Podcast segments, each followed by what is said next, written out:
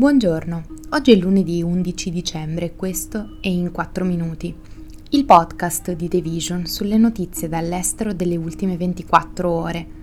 Parleremo del partito di Narendra Modi che conquista l'India settentrionale e centrale e del boom occupazionale dell'Europa meridionale che non è abbastanza forte. Il divario politico tra il cuore povero dell'India e il sud più ricco è diventato ancora più netto in cinque recenti elezioni statali, le ultime prima delle elezioni generali previste per il prossimo maggio, il Bharatiya Janata Party di Narendra Modi ha ottenuto vittorie nel Rajasthan settentrionale e negli stati centrali di Madhya Pradesh e Chhattisgarh.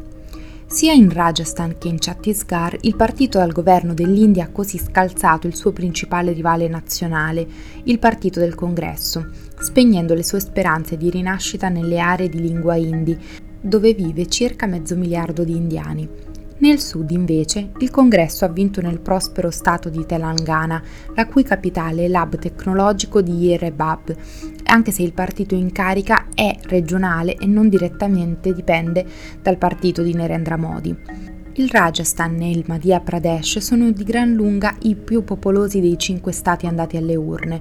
Insieme controllano 54 dei 543 seggi della Camera bassa del Parlamento nazionale. Questi risultati sono un'ottima notizia per Narendra Modi, primo ministro dell'India dal 2014. Questa volta sta facendo campagna elettorale per un terzo mandato, con l'impegno di trasformare l'India in un paese sviluppato entro il 2047, centenario dall'indipendenza. In Europa i livelli di occupazione non stanno andando molto bene, in particolare in tutta l'Europa meridionale sempre più persone sono occupate, ma il boom è meno impressionante di quanto possa sembrare. Per cominciare, l'occupazione è cresciuta in tutto il mondo ricco, non solo in Europa.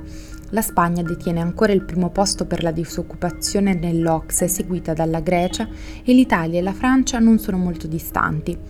La disoccupazione giovanile è superiore alla media europea in tutta l'Europa meridionale, ad eccezione del Portogallo. La regione rimane un'eccezione in un mondo di disoccupazione molto bassa, né è probabile che la situazione migliori. La ripresa post-pandemia del Sud, alimentata dal miglioramento del settore turistico e da ampi deficit pubblici, sta avvolgendo al termine e i trasferimenti del Fondo europeo per la ripresa economica inizieranno a diminuire dopo il 2024. Guardando all'Italia, le piccole imprese tendono ad avere una bassa produttività e quindi bassi salari, con la burocrazia che le scoraggia dall'ingrandirsi. L'attuale governo vuole tagliare le tasse sui lavoratori a basso reddito e incentivare i contratti temporanei. Questa prassi potrebbe migliorare i numeri dell'occupazione, ma peggiorerà le condizioni dei lavoratori a meno che non vengano deregolamentati anche i contratti a tempo indeterminato. In ogni caso, un paese che non ha generato quasi nessuna crescita economica per decenni continuerà a lottare per creare posti di lavoro. Questo è tutto da The Vision. A domani.